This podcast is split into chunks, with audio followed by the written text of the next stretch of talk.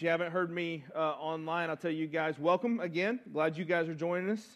I love singing that song right there. Um, makes me want to go preach a different sermon. I tell you, to say, uh, taste and see that the Lord is good and that He will satisfy us and He will give us all things. It just makes me think of all the times this week where I was so unsatisfied with things and, and perhaps even a little bit uh, frustrated or I don't know if bitter is the right word, but just felt like maybe God wasn't where I thought He should be. And the reality was that the reason I wasn't satisfied is not because He isn't good, but because I was drinking deeply from different wells. And what I was tasting was not satisfying because it, it wasn't God and it wasn't from Him. And I'll chew on that one for a little while. Maybe you guys will too. But we are going to be uh, Galatians 5 to, to, to, jump off, and then we'll quickly go to Deuteronomy chapter 7. So you guys can kind of mark those uh, spots, and, and we can kind of go from uh, we can go from there. When I was 16 years old, uh, I made the most expensive purchase I had ever made with my own money. It was $225, uh, give or take, probably actually a couple pennies over that. $225. Uh, and it was one of the first of a next generation of baseball bats. Now, this may sound crazy to pay $225 for a baseball bat, and I'll tell you, that is crazy. Uh, but it was the, the first in, a, in the next generation of bats that would come uh, after me that I never purchased. It would get increasingly expensive uh, after that. This bat was, uh, I think I have a, a, picture of it here. Hopefully, you guys have uh, have, have got that. This bat was called a reflex. That was the, the name of the bat. Uh, this is one that I found on eBay, and I swear I almost bought it on eBay just so I could get this thing again. Um, but it was $225 and it was supposed to make you uh, make you stronger hit the ball further it promised to do all kinds of different things the walls were thinner but the bounce off of the wall was was better uh, I mean, within six months, though, they had already built a, bat that was better than this one. That was similar, but it was a little bit of a different uh, design. But I didn't care because I had spent $225 on this bat, the most expensive thing I had bought at that point in my life. And I loved that bat. I absolutely loved that bat. I cleaned it after most games, you know, because I would, I would get a hit and throw it in the dirt, and I didn't want my, my bat to get super dirty, so I would, I would wipe it down. I would regularly uh, take the grip off, retape it with athletic tape to make it just so. If you're a baseball guy, you understand what I'm talking about. You got to have that grip just right, and so I would regularly do that. Every couple of weeks, I'd retape it and re grip it. I put so much care and work into that.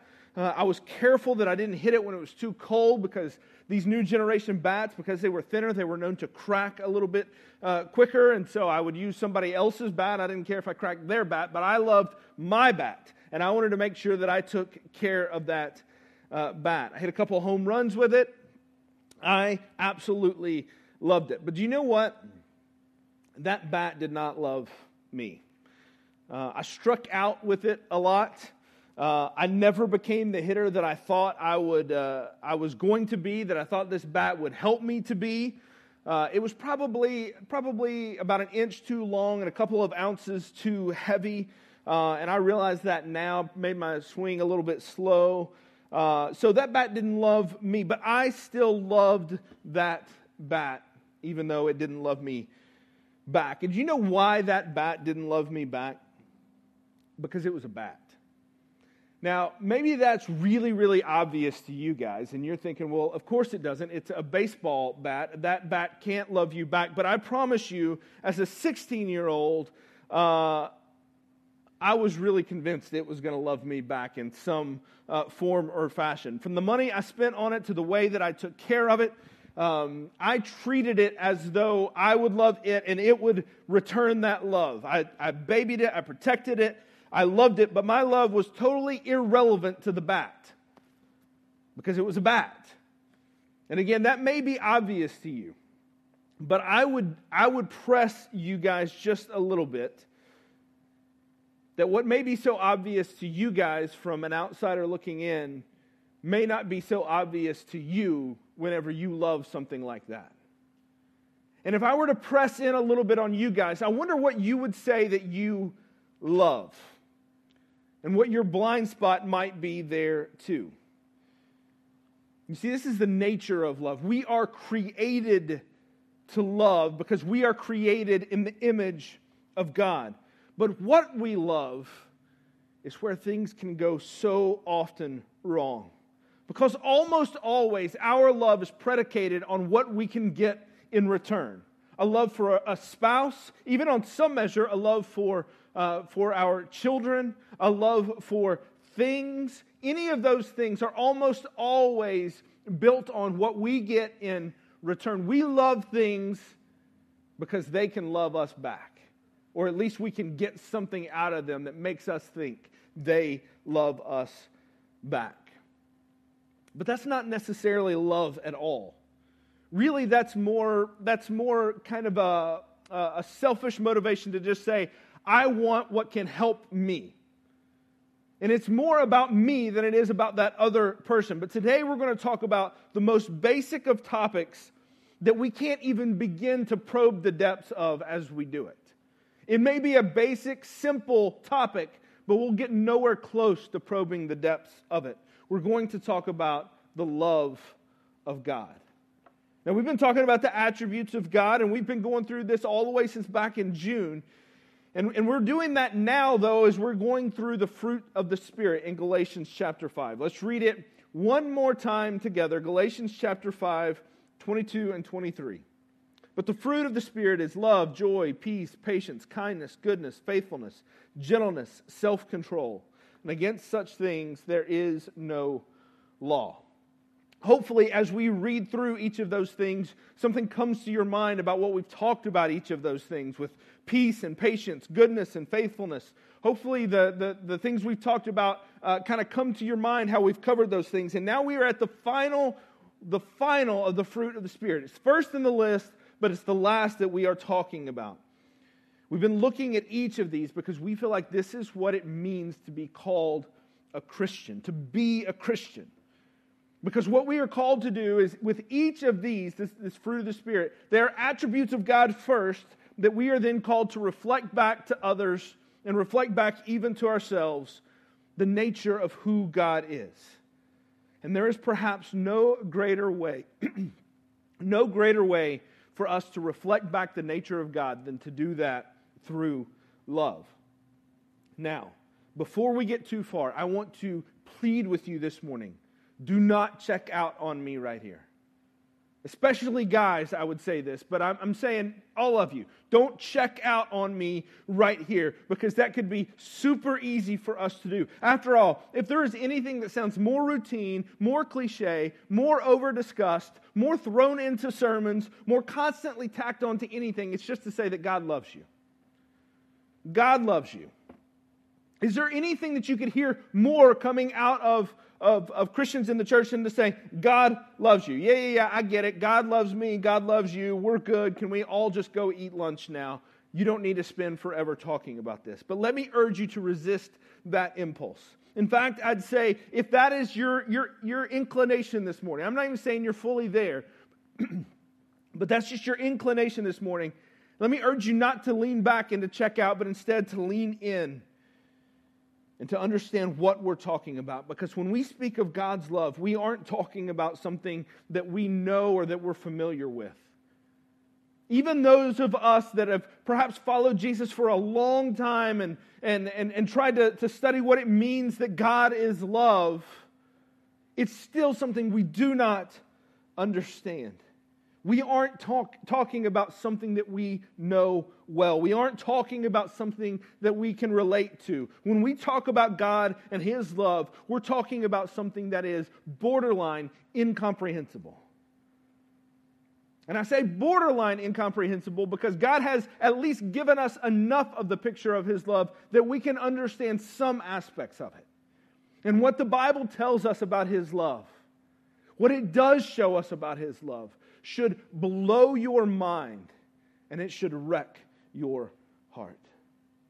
You see, God's love is not like grandma's love for you. It's not like how you love your wife. It's not like how you love your kids. It's not like how you love pie. It's not like how you love a baseball bat. It's not like any of those things.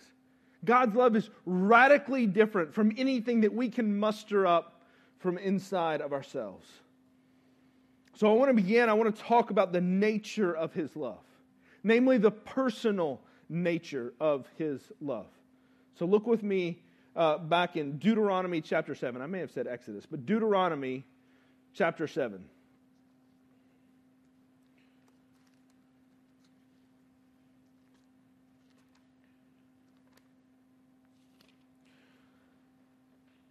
Deuteronomy chapter 7, verse 6.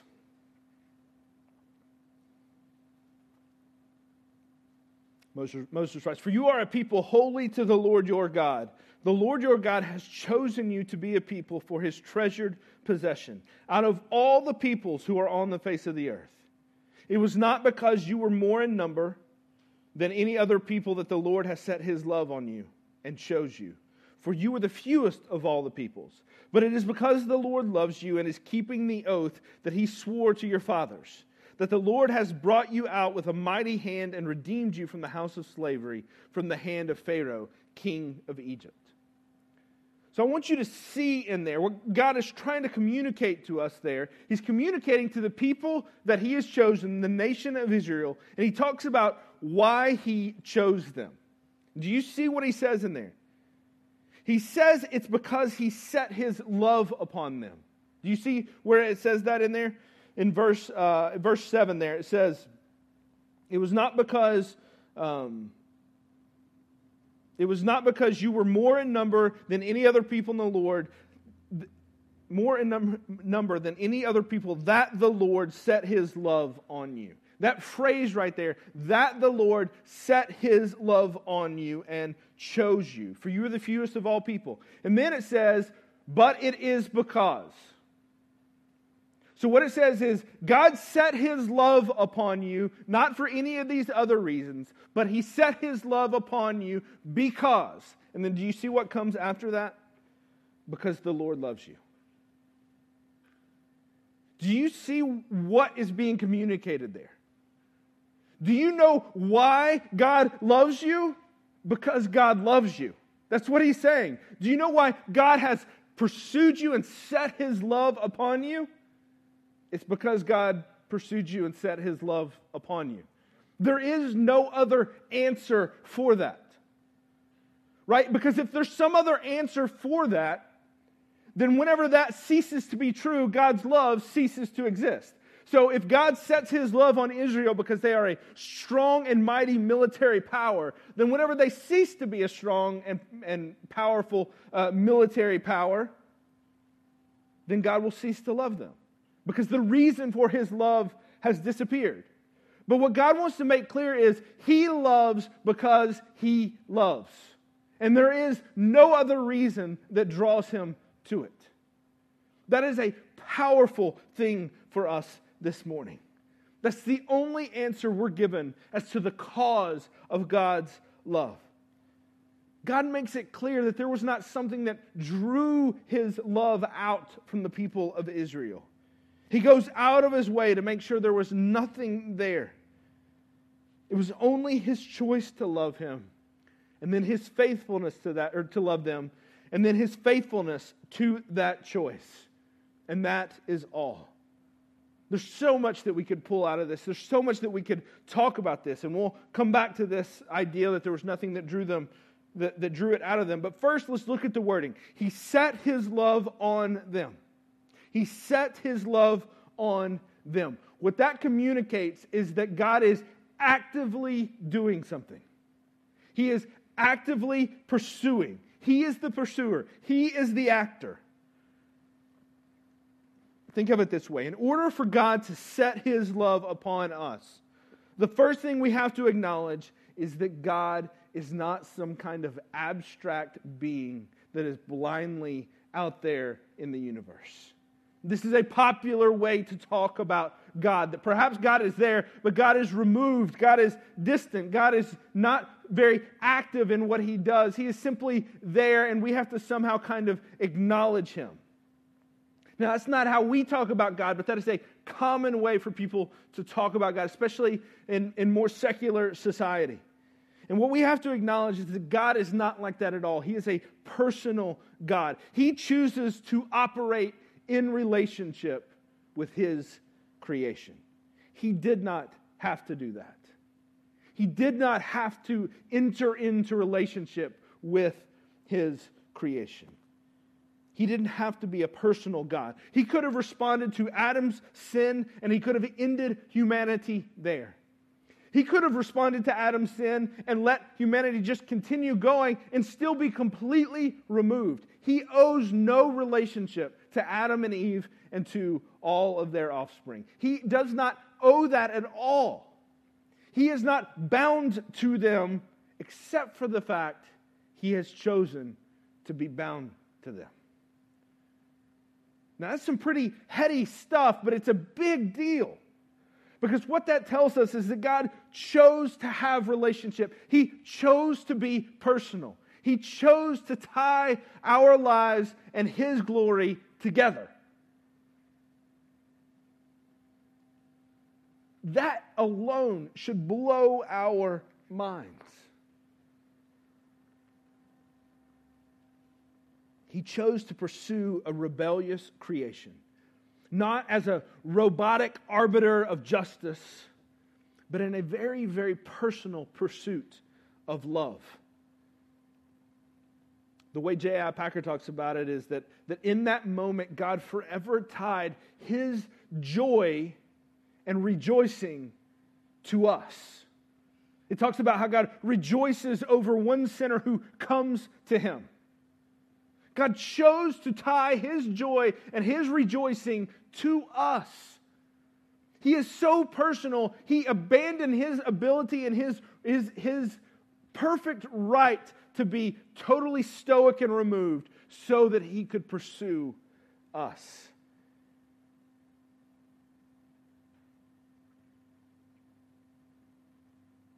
This is different than the cold, indifferent person many people imagine when they think about God. He is not some stoic, distant thing that simply responds to what he sees. He's not an unfeeling computer program. Like, input in, this is how I respond, input out, here it is. He is a personal God. He is not checked out until we decide it's time to bring him into the picture. You know, this is how a lot of us can live. Pursue our own ends, pursue our own goals, pursue our own dreams, do our own thing. And then, whenever we decide now is time, we say, okay, God, now I'm going to acknowledge you're there and I want you to come into the picture. That is not how God works.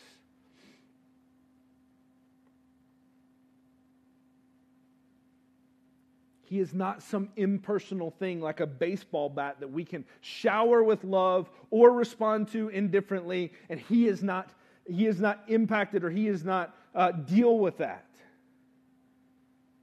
He is a personal God who pursues and personally comes after us. Whether we acknowledge Him, whether we even know He's there, He is intimately there with us. He knows everything about us and He knows us well. Psalm 139, 13 through 16. This is often read whenever we talk about uh, arguments against abortion. But think about this uh, in a different context. Think about this simply for you and who you are. Psalm 139, 13 through 16. For you formed me in my inward parts, you knitted me together in my mother's womb. I praise you, for I am fearfully and wonderfully made. Wonderful are your works. My soul knows it very well. My frame was not hidden from you when I was being made in secret, intricately woven in the depths of the earth. Your eyes saw my unformed substance. In your book were written every one of them, the days that were formed for me, when, I, when as yet there was none of them. Even before you exist, God knows you well. He knows everything about you. He knit you together. God's relationship with us is not so, some sort of abstract, distant, impersonal legal one, as like a judge that is supposed to be blind to the, the plaintiff that's before him so that he can, he can exercise fair justice. That is not how God works with us. He would be right to stand over us simply as judge and operate simply on whether we broke the law or not. But he doesn't do that. God's relationship with you is an intimate pursuit of someone that he has set his love upon. If you are in Christ this morning, you can rest in that love. No matter the trial, no matter the sin and shame, no matter the failure and faults, God knows and God still pursues you. Relentlessly pursues you. We can see that pursuit clearly whenever Jesus has a, has a conversation with Nicodemus in a verse that we all know well, John 3 16 and 17. Let it hit you again this morning in a different, a different light. John 3 16 and 17. For God so loved the world that he gave his only Son, that whoever believes in him should not perish, but have eternal life. For God did not send his Son into the world to condemn the world, but in order that the world might be saved through him. So, what did God do in response to his intimate knowledge of us? His intimate knowledge of our failures, his intimate knowledge of our sin, his intimate knowledge of our rebellion. What did he do? He pursued. He did not dismiss, he did not cast us out or throw us away. He per, he pursued. And how did he pursue us? In the most intimate and personal ways. He came himself. He sent his son to die in our place. This is why I love being able to talk about the Christmas season and what we have coming up because we get to talk about the, the intimate way in which God sent his son to the earth. Not just in all the great stories about Mary and Joseph and about Mary and, and, and about, uh, about um, Elizabeth and all the stories that we get to read and, and the angels that are there. Not just all of that. We get to talk about the coming of Jesus, not just in a manger, but God Himself with us. Why? Because He's pursuing us in that moment. He's coming after us in that moment. I'm getting ahead of myself, a little bit of a preview for, for Christmas there, but he, he's coming for us. And why does he come here? Why does Jesus come? What does he say in verse 17? Not to condemn, but to save. So, what does God do with the intimate knowledge of all of the ways we have failed him? He gives. He gave. But notice how this verse talks about giving and believing. He says he gave his son, son for, for those who believe in Jesus. And this is true and this is good. But would I submit to you that if you were to go to a verse that talks about the depths of God's love, this would not be the first one that I would send you to? There are others that I would send you to. God didn't just sit back and wait on us to become good people. He did not just sit back and wait on us to believe. He did something even greater. His love runs even deeper. It is even more counterintuitive. Jesus hinted at this love that he carried in his heart for his people. In John 15, 13, Jesus says, Greater love has no one than this, that someone lay down his life for his friends. So Jesus lays it out to give the ultimate sacrifice, to give yourself to the very end of what you can give. That is the greatest love. But then Paul takes it even another step. Because after all, lots of people have given their life for things. That is not unique to God. But what Jesus did was different than that. Romans 5, 6 through 8, my favorite verses in all of Scripture. For while we were still weak, at the right time, Christ died for the ungodly. For one will scarcely die for a righteous person, though perhaps for a good person one would dare even to die. But God shows his love for us in that while we were still sinners, Christ died for us. The gospel is bound up in that little phrase there, while we were still sinners. Because if, if, if God waited to send Jesus when we weren't sinners, he would still be waiting. If God waited to send Jesus when we were worthy of that sacrifice, when we were good people who, who, who, Paul says perhaps one would dare to die, if God had waited until that, he'd still be waiting. But the gospel, the good news, is that while we were still sinners, while we were enemy combatants, while we were arrogant, rude, angry, and dismissive, while we were captivate, captivated with things that are far less beautiful and infatuated with things that are not worthy, in those moments, in that moment, God pursued us because he loved us. Listen to this quote by J.I. Packer. I think this is great from Knowing God. It is staggering that God would love sinners, yet it is true. God loves creatures who have become unlovely, and one would have thought unlovable. There was nothing whatever in the objects of his love to call it forth. Nothing in us could attract or prompt it. Love among persons is awakened by something in the beloved. But the love of God is free, spontaneous, unevoked, uncaused. God loves people because he has chosen to love them. And no reason for his love can be given except his own sovereign good pleasure. Love is awakened in, in, in, something in us because of the thing that is loved. I love my wife because there was something about my wife that caused me to love her. There was nothing in me that caused God to love me. It was everything in God that caused God to love me. His sovereign pleasure. He pursued us while we were sinners. There is no category for that in our human love. There is no category. That doesn't make sense to anyone or anything outside of the gospel of Jesus Christ. We don't pursue people that way. We pursue people because of what they can give to us and how they benefit us.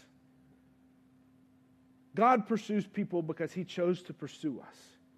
And that is all.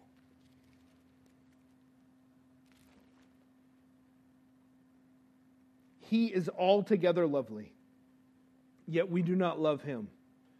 We are altogether unlovely, yet he loves us.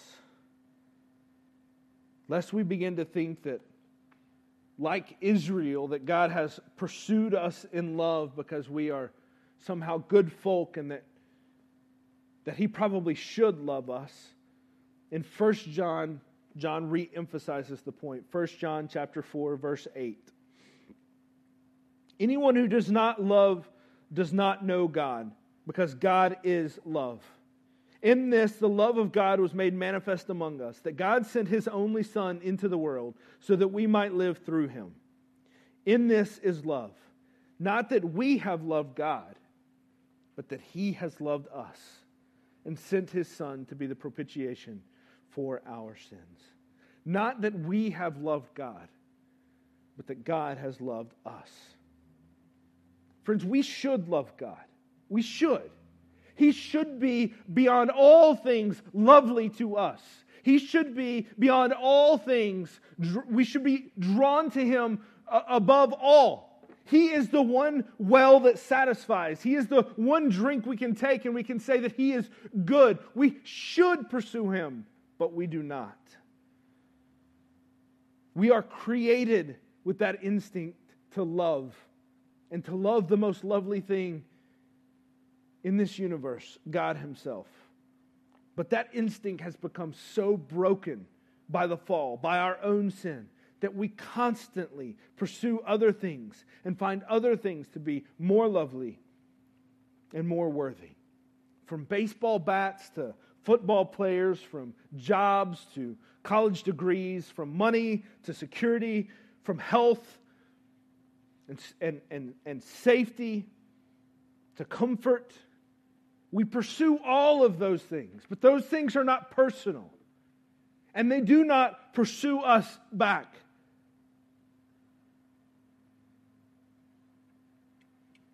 What becomes clear in Scripture is that the, the reality of this undeserved, unwarranted, seemingly impossible love is that it should spur us on and it should cause us to love in a way that is otherwise impossible for us. 1 John 4:11 just continue on in what we just read. Beloved, if God so loved us, how did he love us? Not that we love God, but he loved us and sent his son. If God so loved us, we, we also ought to love one another. This is why it's listed as a fruit of the Spirit, because this is not something we manifest ourselves.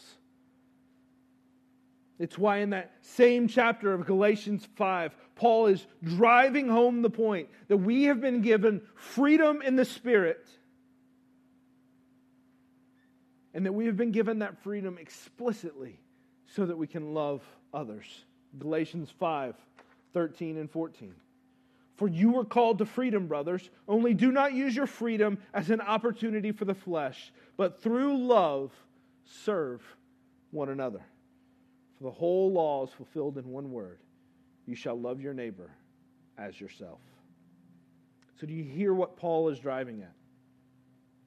we have been granted this love. We have been, we have been pursued by God, shown a love when we were unlovely, when we were unlovable. We had been loved, pursued, saved, reconciled, and had our sins accounted for through Jesus Christ. And what do we do with that? We have been loved in that way so that we can serve others. So look around this room this morning. Perhaps even more to the point, look at the person who is sitting closest to you. God has loved you so that you may love them.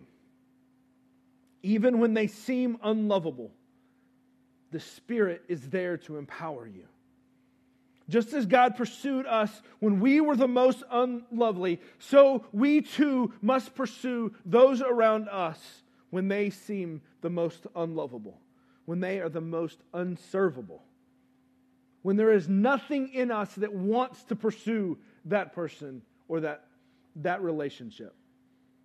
What God calls us to is a life of service to reflect the love He has shown us. And when you want to serve them least, it's when you have the greatest opportunity to show the power and the love of Christ the most. This must most clearly extend to those who do not know Jesus. This is part of what bothers me so much about the way Christians respond to politics and what grieves me so much whenever we consider politics over the last several years. Christians often act, and this is true on both sides, I'm not talking about one side or the other, but Christians often act that a vote dictates the way you love others. It does not nor does anything else. There is nothing that dictates whether we love someone else. Now, there may be times where it's necessary to be removed from a situation, where it may be uh, time for you to disengage from uh, a relationship or from people that are abusive or uh, oppressive or chaotic. It, may, it doesn't mean that we have to be constantly engaged with that person, but it does mean that we are called to love that person. Because, praise God, he did not remove His love from us when we were unworthy and unlovable.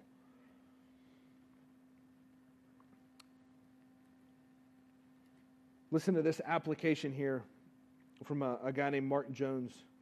Wrote a book called God Is, a great little devotion. We must meditate carefully on this attribute of God because our own attitude toward others will change when we come to grasp God's love for us. In other words, if God and Christ can set their hearts on hell deserving sinners who by nature hate God, then how can we have a different attitude than God toward the same people? We love unbelievers with a love that seeks to win them, not only by words, but also by deeds, to the love of God in Christ. This is our call to love and to serve. And this is why it's so heartbreaking whenever Christians are so quick to cast out and to demonize and to, to tear people down when we are called to love. And it does not mean that we back away from the truth of sin. That would be unloving too. But it does mean that we are still called to serve, even in the midst of that. So, this morning, as we talk about God's love, we talk about what it means to love Him. We are spurred on not by our sheer effort to love others, but because we were loved by God. And the question that I have for you is if others were to observe the way you love someone, whether you be a, a, spouse, your family, your neighbors, your church, your coworkers, what would it say about the greatness of God's love that you have come to know? Would it make them step back and say, there's something that they have that they have received that they've been a beneficiary of that's changed them that's made them love others too? Or would they say you know what? That person loves the same way that i do. They love me for what they can get from me. They love me for for what what, what they can use me for. How do you love others? How do you serve others that will tell you a lot about how well you know the love of God. This morning, as we wrap up, as we finish this up here, we finish up our final fruit of the Spirit. We'll still talk a little bit more the next week or two here. But as we wrap this, these individual attributes up, we must never forget that when it says God is love, it's not saying that love is God. What it is saying is that God has set his affections on us so much so that we can intertwine his love with the very nature of who he is. And that because of that, as he has loved us, we too are to love others. Will you pray with me? Father, this morning, we confess that we know too little of your love. We do not understand it. We do not meditate on it enough. We do not appreciate it. And too quickly, it is simply a cliche and just an add on to something, something that we throw out there. Father, this morning I pray that you would, you would freshly blow our minds with the, the audacity of your love and how we, as unlovely and unlovable people, can be the recipients of that love. It's in Christ's name we pray. Amen.